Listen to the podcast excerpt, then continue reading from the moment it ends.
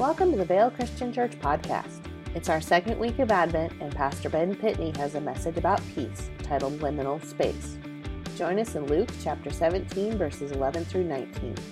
At Vale Christian Church, we believe in training followers of Christ to worship, gather, give, and serve.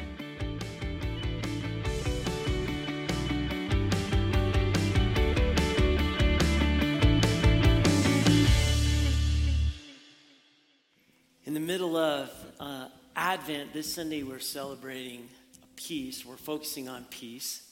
And so I asked Mark and Amanda to come up and uh, talk about peace. So this is not peaceful for you, I understand. but uh, I'm proud of you guys because I want people to hear a little bit of your story. So um, as we focus on peace, just for a few minutes, I, I had just a, a couple of questions uh, for you guys. But in particular, Amanda, maybe you can tell us what the opposite of peace is. Right. So the opposite of peace um, is not being on stage, um, or being on stage actually. So um, it's more of stress, anxiety. Um, is part of inner peace, you know, the opposite of that, and then as far as for outer peace, it's going to be more of like conflict, whether it's with family, friends, relationships, that kind of stuff. Yeah. So, so what are the areas? It could be situations in your lives that struggle to be at peace. Because we all have those, right? Yeah. I'm sure you got some of yes. those. Yes. So for us, I would say um, our our struggle is more of the inner peace type, as far as um, stress and anxiety of more so like dealing with schedules and that kind of stuff. So we've got um, we do foster care, and so we've got two little fosters as well as our own two biological kids. So trying to figure out schedules, all the appointments, and you know school activities and that kind of stuff, along with our work schedules and that. So I would say for us, our non-peace time is just figuring out how to get it all scheduled and yeah, working. yeah. Well, kids require a lot and they need structure. And I know you guys, and um, you like, you know, like a lot of people, you like your ducks in a row. You like things to be organized, and when it's not, it's kind of stressful. It's not yes, very peaceful. Yes. So there's a verse um, that Mark's going to read um, that has helped me through a lot of it, um, and it's kind of a focus that we that we look at. So this is in 2 Corinthians 12:9, and it, it says. But he said to me, My grace is enough for you, for, pow- for my power is made perfect in weakness. So then I will boast most gladly about my weakness, so that the power of Christ may reside in me. So we're going to talk about faith today in uh, the message a little bit. And so, regarding faith, um, I know it sounds like it doesn't have anything to do with peace, but faith is trusting God. And and when you trust God, I think there's peace. So, Mark, what do you guys do to maintain faith? so, as Ben said, to maintain faith, um, when you're not at peace, when you're in that conflict, when you're stressed and you're in anxiety, um, that's when you really need to rely on God and let your let your weaknesses be His strength in your life. Because without, without uh, Christ or without God, um, you're just gonna just on get, your own. You're right? gonna get stuck. You're gonna be uh, stuck in that uh, conflict and tension that uh, exists in your life. Yeah, and so you guys were telling me that you you, you got to spend time in God's Word. That's what brings you back to center, right? I think um, so you you guys have been called um, to bring peace, in particular to people that you interact with each and every week. Can you tell us a little bit about that? Because you you you um, you said that you foster children. Yeah. So as Amanda talked about with fostering, that's where I guess we take on uh, how we feel called uh, by God to open up our house, um, to give up possibly some of our inner peace uh, that we have uh, in our lives to deal with the appointments and all the uh, things that come along with it, to be able to provide the peace to the children um, that we bring into our house. So uh, the kids when they're put into foster care, they're pulled out of environments where they have tension, they have conflict, and they're in environments where they're just struggling themselves. So we get to be, we get to show God's love to them and provide them uh, that peace uh, in their lives. So. Sure. Kids are in crisis when they're taken out of their home, right, and put in the foster care system. And, and you guys, even though you like your ducks in a row, when you invite that into your life, right, it sort of interrupts everything. But you can, uh, uh, you can bring structure and discipline and love and care and peace when they need it the most. I think that's pretty amazing. And, and God chooses to, to use you as difficult as it is. That's what he, He's called you to do. And um, I think it's exciting that you guys get to do that. Um, thanks for being up here. I know that wasn't the most comfortable thing for you, but thank you for just taking a few minutes and being up here, you guys. Well, I'm glad that uh, you're here with us. That song is so appropriate in uh, transition into what we're going to talk about this morning. I want you to take your Bible out and turn to Luke chapter 17. And uh, if you don't have a Bible, there's one under the black chair in front of you. And so I'd really like you to turn there on your own. And the scripture that we're going to study this morning opens up with this phrase, now on the way to Jerusalem. Now, um, during this second Sunday of Advent, where we focus on peace, this story, I think, um, that we're going to kind of examine and look at has all kinds of lessons for us. And I think um, when Mark and Amanda were here um, talking about kind of their lives, I, I think that the reason for this story is because of stories like they have. That God seems to want us in these places that I'm going to call liminal space. And uh, we'll, I'll, uh, I'll eventually define that for you.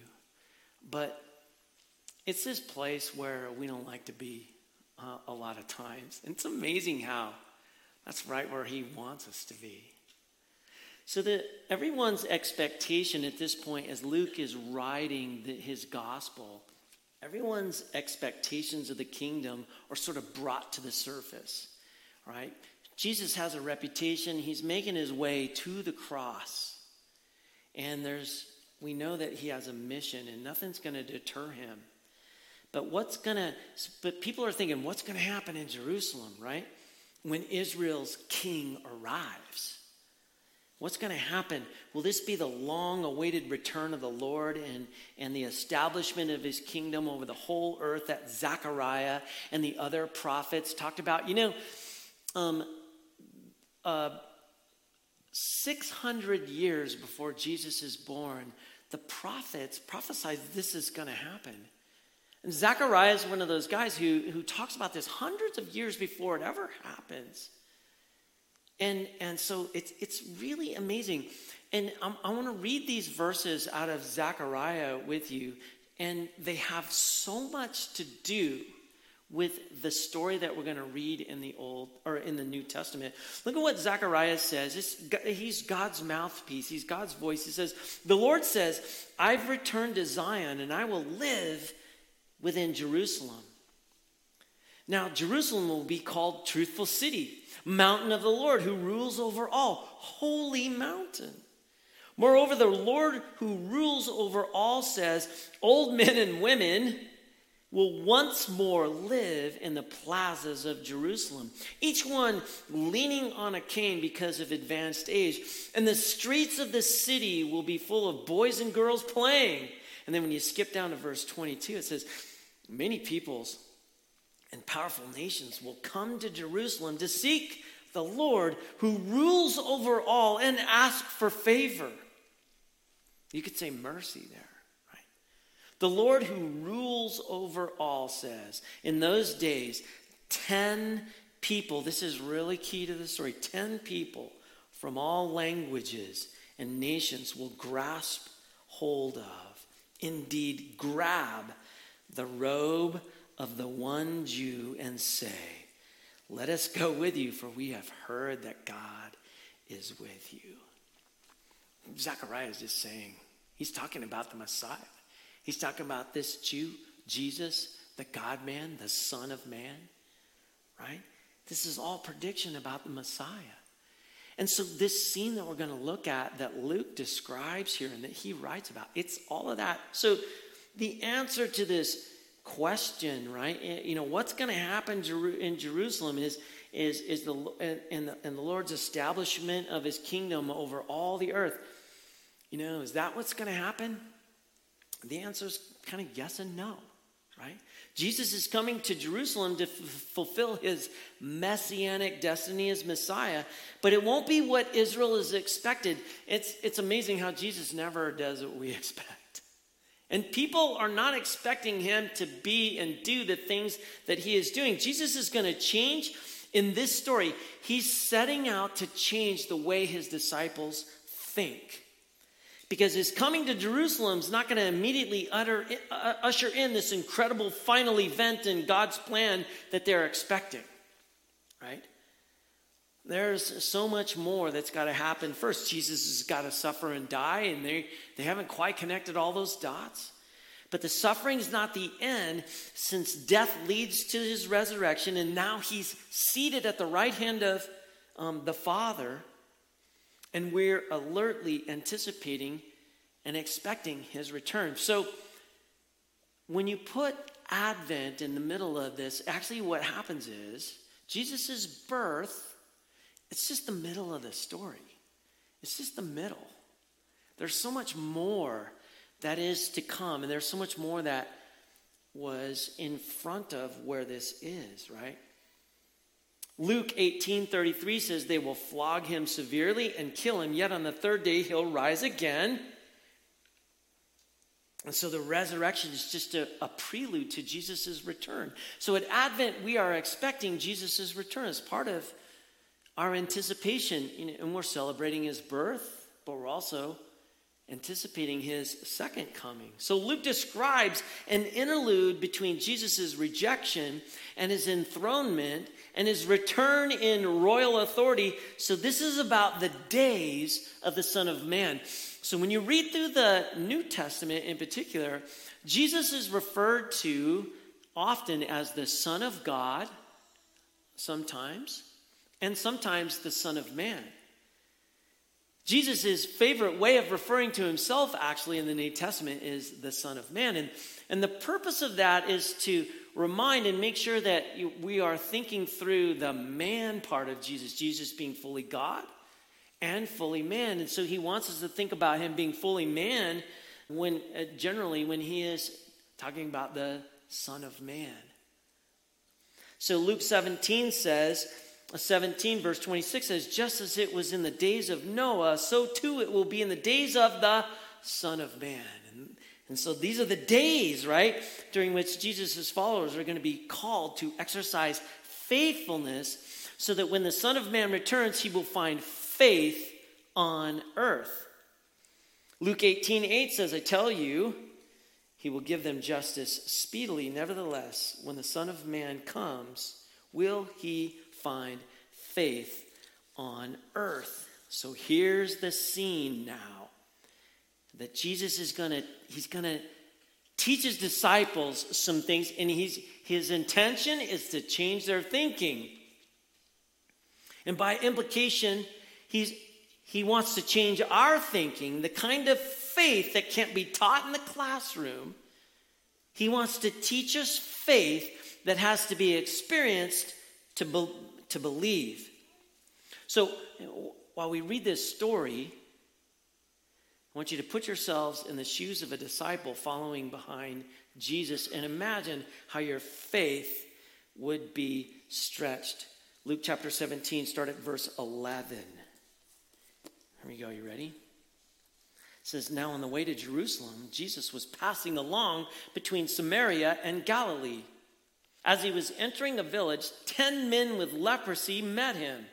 They stood at a distance, raised their voices, and said, Jesus, Master, have mercy on us. And when he saw them, he said, Go and show yourselves to the priests. And as they went along, they were cleansed. They're healed of their leprosy. And then one of them, when he saw he was healed, turned back, praising God with a loud voice. He fell with his face to the ground at Jesus' feet and thanked him. And then Luke just writes a little commentary right there. He says, Now he was a Samaritan. And we'll get to why he does that. Verse 17 Then Jesus says, Were not ten cleansed? Were the other nine? Was no one found to turn back and give praise to God except this foreigner? And then he said to the man, Get up and go your way. Your faith has made you well. Your faith has saved you. Now, this is, I think it's a stunning story. And I'm going to I'm going to say this is finding faith in a liminal space. I keep referring to liminal space. And I'm going to describe what that is eventually here. But what we're going to find out is where do you actually find faith? Today, this, this Advent Sunday, we are focusing on peace, but we have to talk about faith first or trusting God first because that's what actually brings peace. So, where do you find faith? What does faith actually see? What does faith do? And when we observe authentic faith, what impact does it have on us? So, so my first point under finding faith in a, in a liminal space is um, to look at this cry for mercy, mercy from God. A cry for divine mercy. Look at verses 11, 12, and 13 again. Now, on the way to Jerusalem, Jesus was passing along between Samaria and Galilee. That's really key. He was entering a village. It doesn't say what village, and it doesn't say where, actually. Ten men with leprosy met him. They stood at a distance, raised their voices, and they say, Jesus, Master, have mercy on us. So Jesus is leading us into this liminal space, this sort of in between place, traveling the dangerous, dangerous border between Samaria and Galilee. So, why is this liminal space? We'll see a Jew making his pilgrimage from Galilee to Jerusalem would take one of two routes. Now, maybe you know the story of the Good Samaritan, right? If you know the story of the Good Samaritan, then you know that the Jews and the Samaritans don't get along.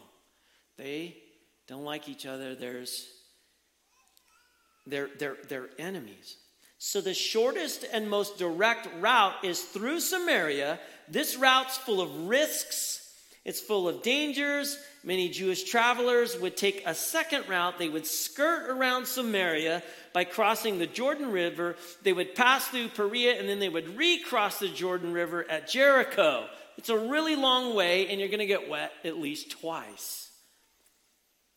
Right? But these people don't like each other, so Jews go around. No, not Jesus. He's never one to live like that or act cautiously. He makes it his custom to directly travel through Samaria. That's what he does, right? But on this final pilgrimage to the cross, his journey to the cross, the Samaritans had refused to give him hospitality, forcing Jesus and his disciples to take the alternative route around Samaria. So rather than Jesus just stirring it up and kind of getting all into it, he goes, All right, I'm going to use this. I'm going to go the long way and it's all purposeful. To a Jew, Samaritans were, uh, were religious heretics, right? The, the, the, Samaritans built a rival temple to Jerusalem uh, um, and corrupted the sacred scriptures with a version of their own, right? So these are heretics to the Jews, right? They're, they're, they're people you don't want to associate with. They, they intermarry. They break all the laws of God. So these people are enemies of the Jews, all right? The distrust between Jews and Samaritans, it's been a violent history for a long time, since the fifth century before Christ. And the fact that they slammed the door in Jesus' face at the beginning of this journey only confirms that things are not about to change, even with Jesus, okay? So Luke is setting this up on purpose. So now that Luke's got everybody locked in into this suspenseful story, what's going to happen? All right. Jesus turns off the road and you follow him into a certain village. But you don't know if it's a Jewish village or a Samaritan village. It's, it's like Luke is doing this on purpose, right?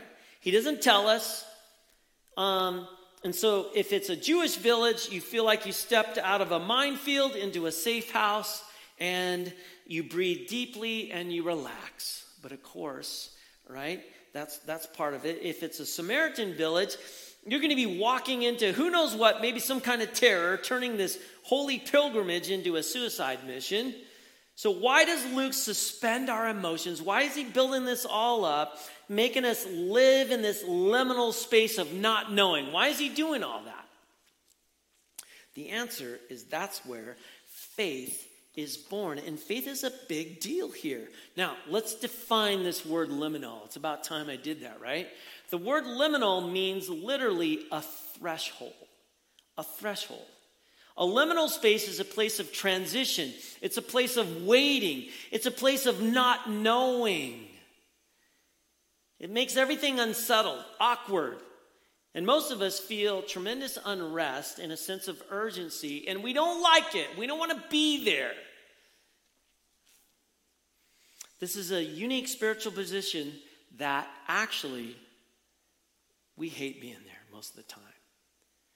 But this is where God always seems to be leading us. Isn't it amazing how He's leading us to live right there, to be right there all the time in this uncomfortable place? Now, you know, uh, there's other places that can be described as liminal. Maybe um, uh, twilight, right? what is twilight? Twilight is, it's not really daytime anymore, but it's not fully dark. You're in this in between place, right? In fact, there's a famous Alfred Hitchcock TV show, right? The Twilight Zone. And can you hear that music in your ear right now? Right? I don't even have to I didn't even have to hum it and you already know it. It's like, oh yeah, it's this weird place that I don't like. That's what made that TV show so famous, right? So Jesus enters the village, and then 10 guys appear out of the shadows. 10 guys. Think about this. This would make anybody uneasy. 10 guys just show up. All right? In the ancient world, 10, 10, 10 men didn't make an approach unless there's some serious business to conduct, like killing your enemy. I don't think it's any different now. Just 10 guys show up on your way to something as you're walking along. You're like, oh my gosh, what is this? right? But as they come closer, it can be seen that they're infected with leprosy. Leprosy is bad, right? Which only diminishes the risk uh, factor from death to defilement now. And maybe I'm going to catch it. And and, and all kinds of other things, right? So, in both Hebrew scriptures and in Greek writings, leprosy is used as a, uh, to designate a wide range of diseases, not just one disease, but diseases that erupt on the skin, making it rough, scabby, scaly. Sounds pretty awful, right? So, while in most cases the disease, the, the disease isn't life threatening, uh, the social implications are devastating. You know, they would still be today. You'd be like, if somebody had leprosy and they kind of walked in here and they, you would kind of go, hmm, I'm going to make sure there's a chair between me and you. It just, it, it, that's the way it would be. So you got to put yourself in this sort of um, sort of thinking, and the social implications here are devastating. So these guys are regarded as living under a curse, and they're ritually unclean, whether they're Jew or Samaritan. It completely doesn't matter.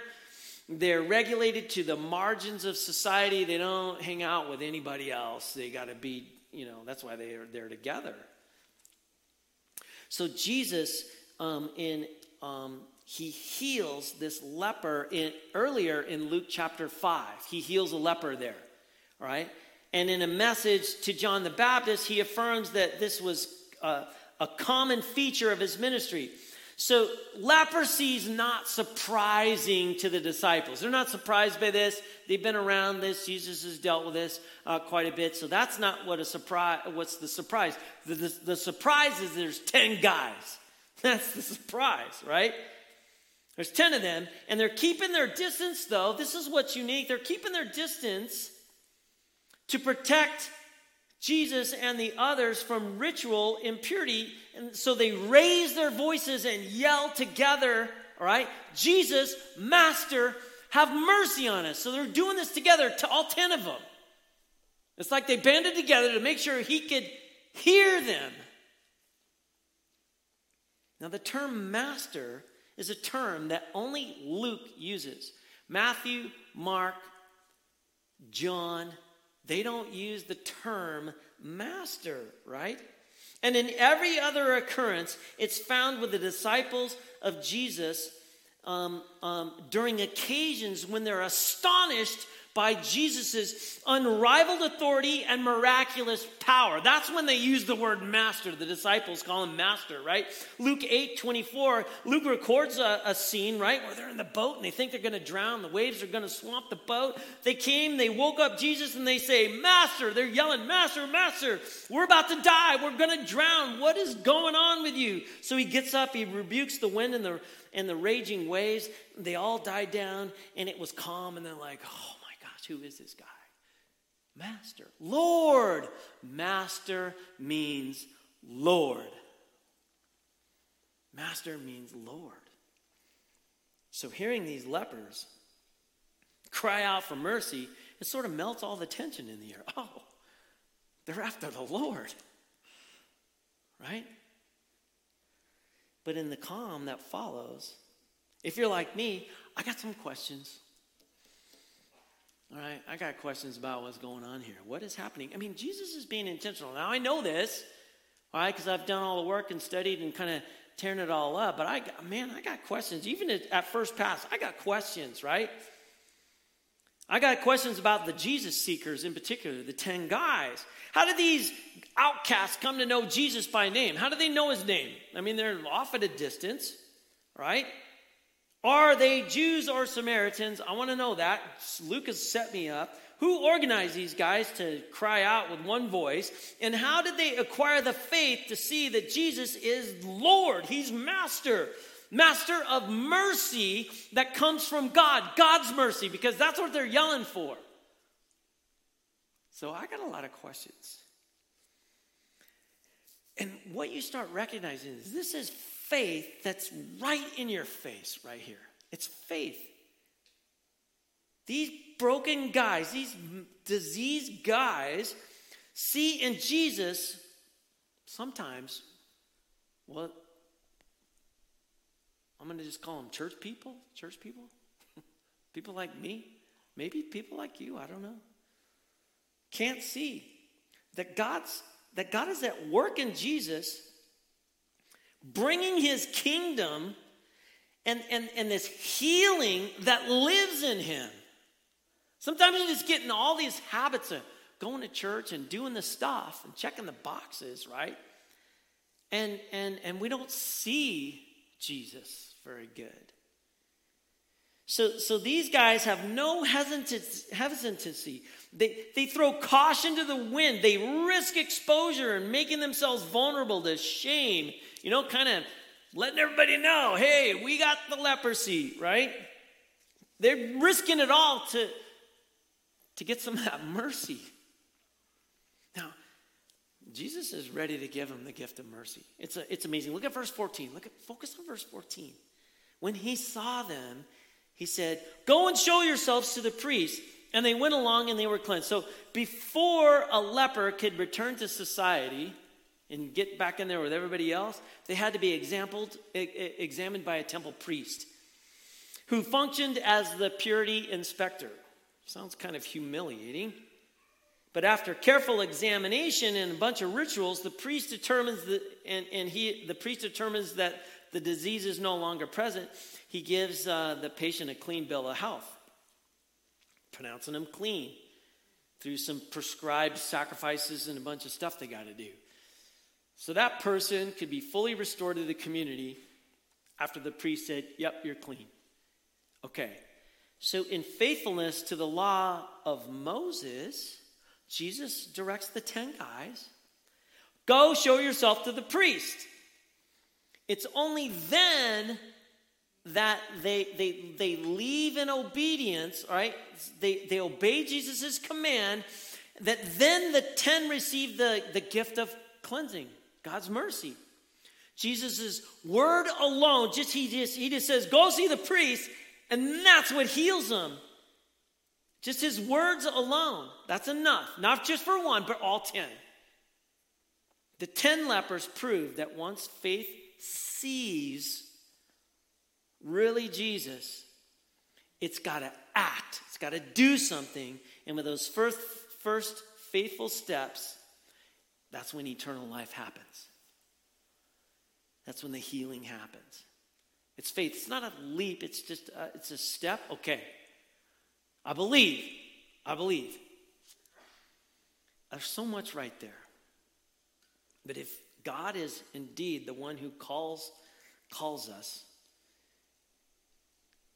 then I can give up control of my life. I can step out into the unknown, things that I can't see, because He's responsible for my destiny and He's preparing me for something bigger and things that I can't even imagine. But you got to trust Jesus first for any of this to happen. You got to trust Him, you got to believe Him. Now, here's the second point faith that sees beyond the healing. That's what's going on here. And there's a gift of sight and a gift of insight as well. So look at verses 15 and 16. It says, Then one of them, when he saw that he was healed, he turned back, praising God with a loud voice. So he's, he's singing loud. And he falls on his face to the ground at Jesus' feet and he thanks him. And then whenever there's parentheses like this in the gospel, that means that Luke's adding a little side note, a little commentary or explanation that you need to know. He says, What? He says, um, He was a Samaritan. He's pointing that out. It's like drops a little, oh, a little more drama into the story. So, as the nine make their way back to the temple, another miracle occurs. It's miraculous. The tenth guy, he sees that he is cleansed, that he's healed, and he turns back praising God in uninhibited worship. Unlike the other guys, this, this guy understands that he's been the recipient of God's grace. He seems to see something that the other guys don't see, and, it, and it's at the hand of Jesus. He really sees Jesus. And his three actions, he's, his three actions speak volumes. He, you see these three things that he does? He, he um, number one is he turns back. He turns back. And then number two, he praises God.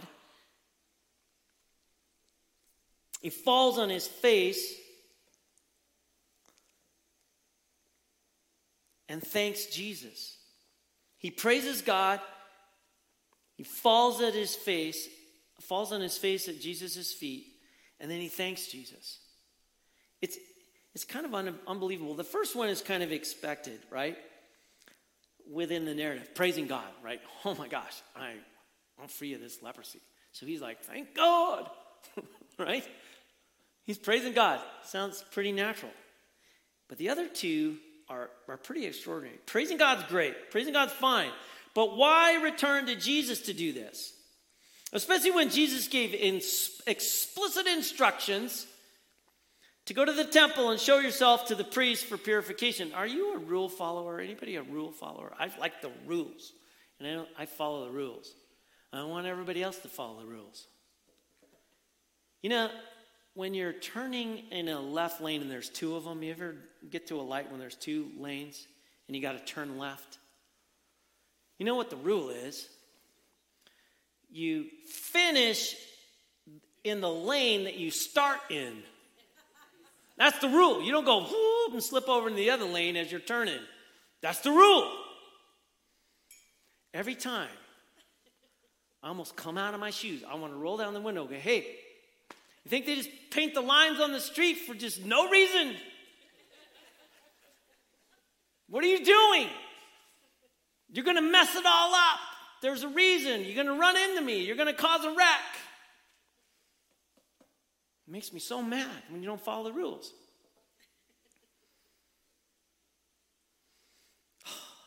What about the 15 items in the checkout lane at the grocery store? I can't help it. I'm counting. Hey, that's 19 items. There are rules. This is supposed to be the express lane. You're clogging it up.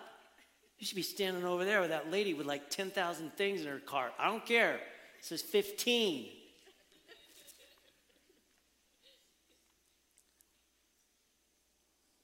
You like the rules? I like the rules. But the rules, you know, there's, there's, there's something going on here. Luke makes it clear this guy sees that Jesus is the source of God's life and that giving thanks at his feet, giving thanks is, is giving thanks at God's true temple. So, being thankful reorients us and it reestablishes our relationship to God in appropriate ways. The other guys are bolting for the temple.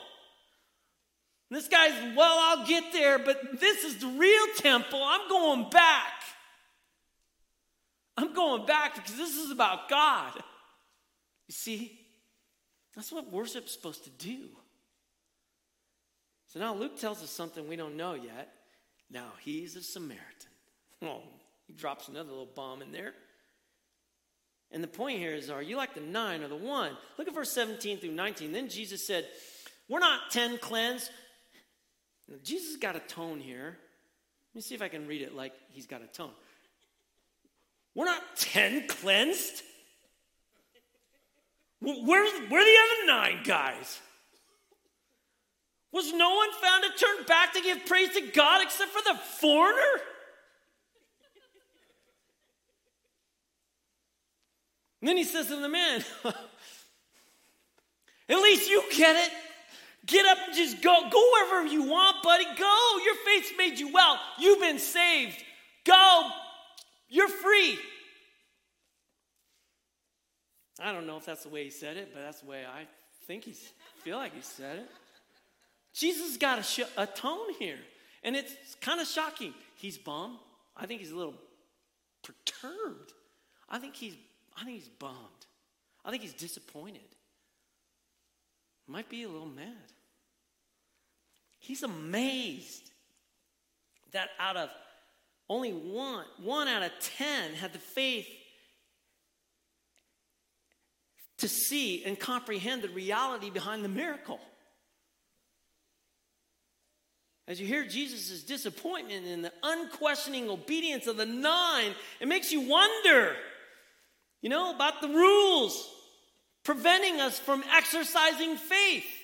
I'm not saying get out there and drive across the lines and just slip into the 15 item check lane, not that kind of stuff. I'm talking about all the stuff that we do here, right? Sometimes you just miss it. And you know, think about it. Who are these Jews? These are people that God chose, a people, a nation, to do what? To showcase the essence of who God is. This guy's a Samaritan. So, you know what you're figuring out here is the other guys are all Jews. Almost sounds like he's racist when he says it, right? Foreigner. That's not what he's pointing out. He's like, God chose a people to showcase the essence of who he is to everybody else, all the, all the nations, all these peoples, like Zechariah was saying so they would know who he is. Hmm. So now, while you're trying to get all this, Luke lands another surprise. All the other lepers are Jews except for the foreigner. And this suggests that the village that Jesus enters is Jewish. And this lone Samaritan had the courage to cross the boundaries into no man's land and identify with all the Jewish community. He's a pretty courageous guy when you consider the ridicule and the abuse he's willing to endure. Sadly, the nine remain Jews in the flesh, but the Samaritans become a true child of God. You catch that? Raised up through faith, he didn't know that he even had, he experienced a full measure of what it means to be saved. He's the guy that's saved, equipped with real life. He's sent off not to Jerusalem, but anywhere he wants to go. He, he can go anywhere. Get up, go your way. That's the thing, you know, the full implications of this don't fully aren't fully comprehended until you get to Luke's companion book called the Book of Acts. When the Spirit's poured out without measure, no longer do believers have to make pilgrimages to encounter God in a holy place like the temple because God will permanently live right here. This isn't God's house, this is God's house. So, what has this got to do with you and me? Well, let's talk about where is faith found? Faith is found where we take the risk to touch, uh, to trust Jesus, to follow Jesus on a road that most are not willing to go traveling down, into a liminal space, dangerous, unknown. That's where we encounter the, the broken, the diseased, who help us discover what faith looks like, and that leads us to real peace. Trusting Jesus leads to peace. And if you're going to really experience it, you got to get out there, rub shoulders with everybody else. Can't just get it in here. This is supposed to remind us. We're supposed to rally, but worship's kind of a liminal space too, right? Where we're trying to experience who God is, but then we got to get back out there with everybody else. So, what does faith see? What does faith see? See, it's about faith. Faith sees that God is at work in Jesus bringing his long awaited kingdom in ways that are different than we expect. That healing is living inside of Jesus and that he's the true temple of God. What does faith do? Well, faith is vulnerable. It risks exposure and shame to ask for mercy. That's what faith does. Maybe that's you today. If you're going to give your life to Jesus, you got to be vulnerable and you got to be willing to admit, I'm sinful and I need a Savior. I'm full of this disease called sin. And you got to you got to do that to get this mercy, this gift of mercy. What does faith do? It's obedient. It is the one thing Jesus asks before he answers our request. So he asks us to trust him. To believe in things you can't see. And number three, it returns to its Lord to give public praise with unabashed worship, and in worshiping, receives a greater miracle of sight, the living Lord in our midst. so, what impact does faith have on us? Well, faith in liminal space changes us to examine, what, examine whether we're like the Samaritan leper or like the nine. Is our faith defined by believing in all the right doctrines about Jesus and checking the right boxes? Or does it make us attentive to Jesus, inviting us each and every day to follow him into uncharted territory, into unknown places, into dangerous places, uncomfortable places, liminal space, places where we don't have any control over what's going to happen? See, faith teaches us to be at peace where we have no control peace where we got no control. The adventure promises to be the most thrilling in our life. If you're going to follow Jesus, you're going to get yourself into some spots. And one that makes us feel most alive, though, as you take part in living by faith. When you really trust Jesus, that's when you get peace. And you may be walking into things you've never experienced before and you don't even know anything about, but when you trust Jesus, it's going to be good. It's going to be amazing. Now, you see, now you can go to that John chapter 14 passage. See, this is where Jesus is headed. He's headed to the cross, but he's got to teach his guys to change their thinking. You guys got to have faith and courage. It's about faith. He says, now listen, and he's a he's a he's gonna suffer the most horrific thing. Peace I live with you, I leave with you. My peace I give to you. I don't give it to you as the world does. Uh-uh. Don't let your hearts be distressed or lacking in courage. You heard me say to you, I'm going away and I'm coming back to you. If you love me, you'd be glad that I'm going to the Father because the Father is greater than I am. He's got this. And there's a plan here peace and faith. That's it. This was Jesus' burden for his followers the night before his suffering. It's amazing. This is what he wants them to have. It's the most amazing and wonderful, the sweetest thing in the Bible to realize that just hours before Jesus is crucified, he's concerned for the peace and the faith of his followers.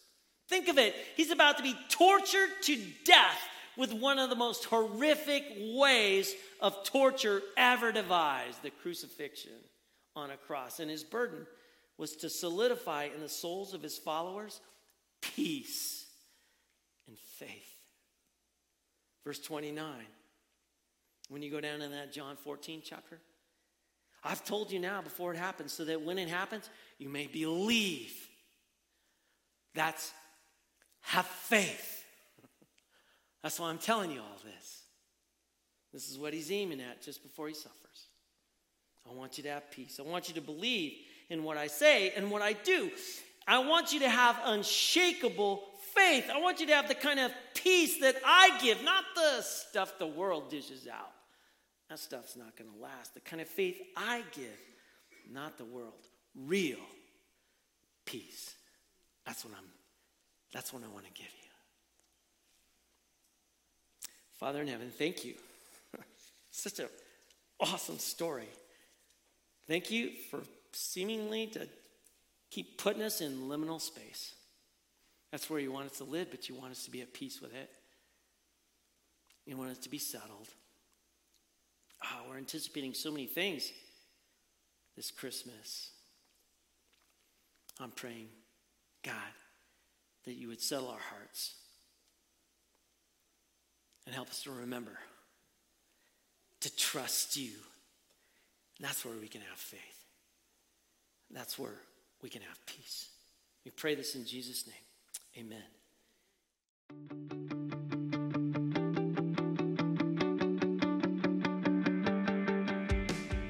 Thank you for listening to the Vale Christian Church podcast.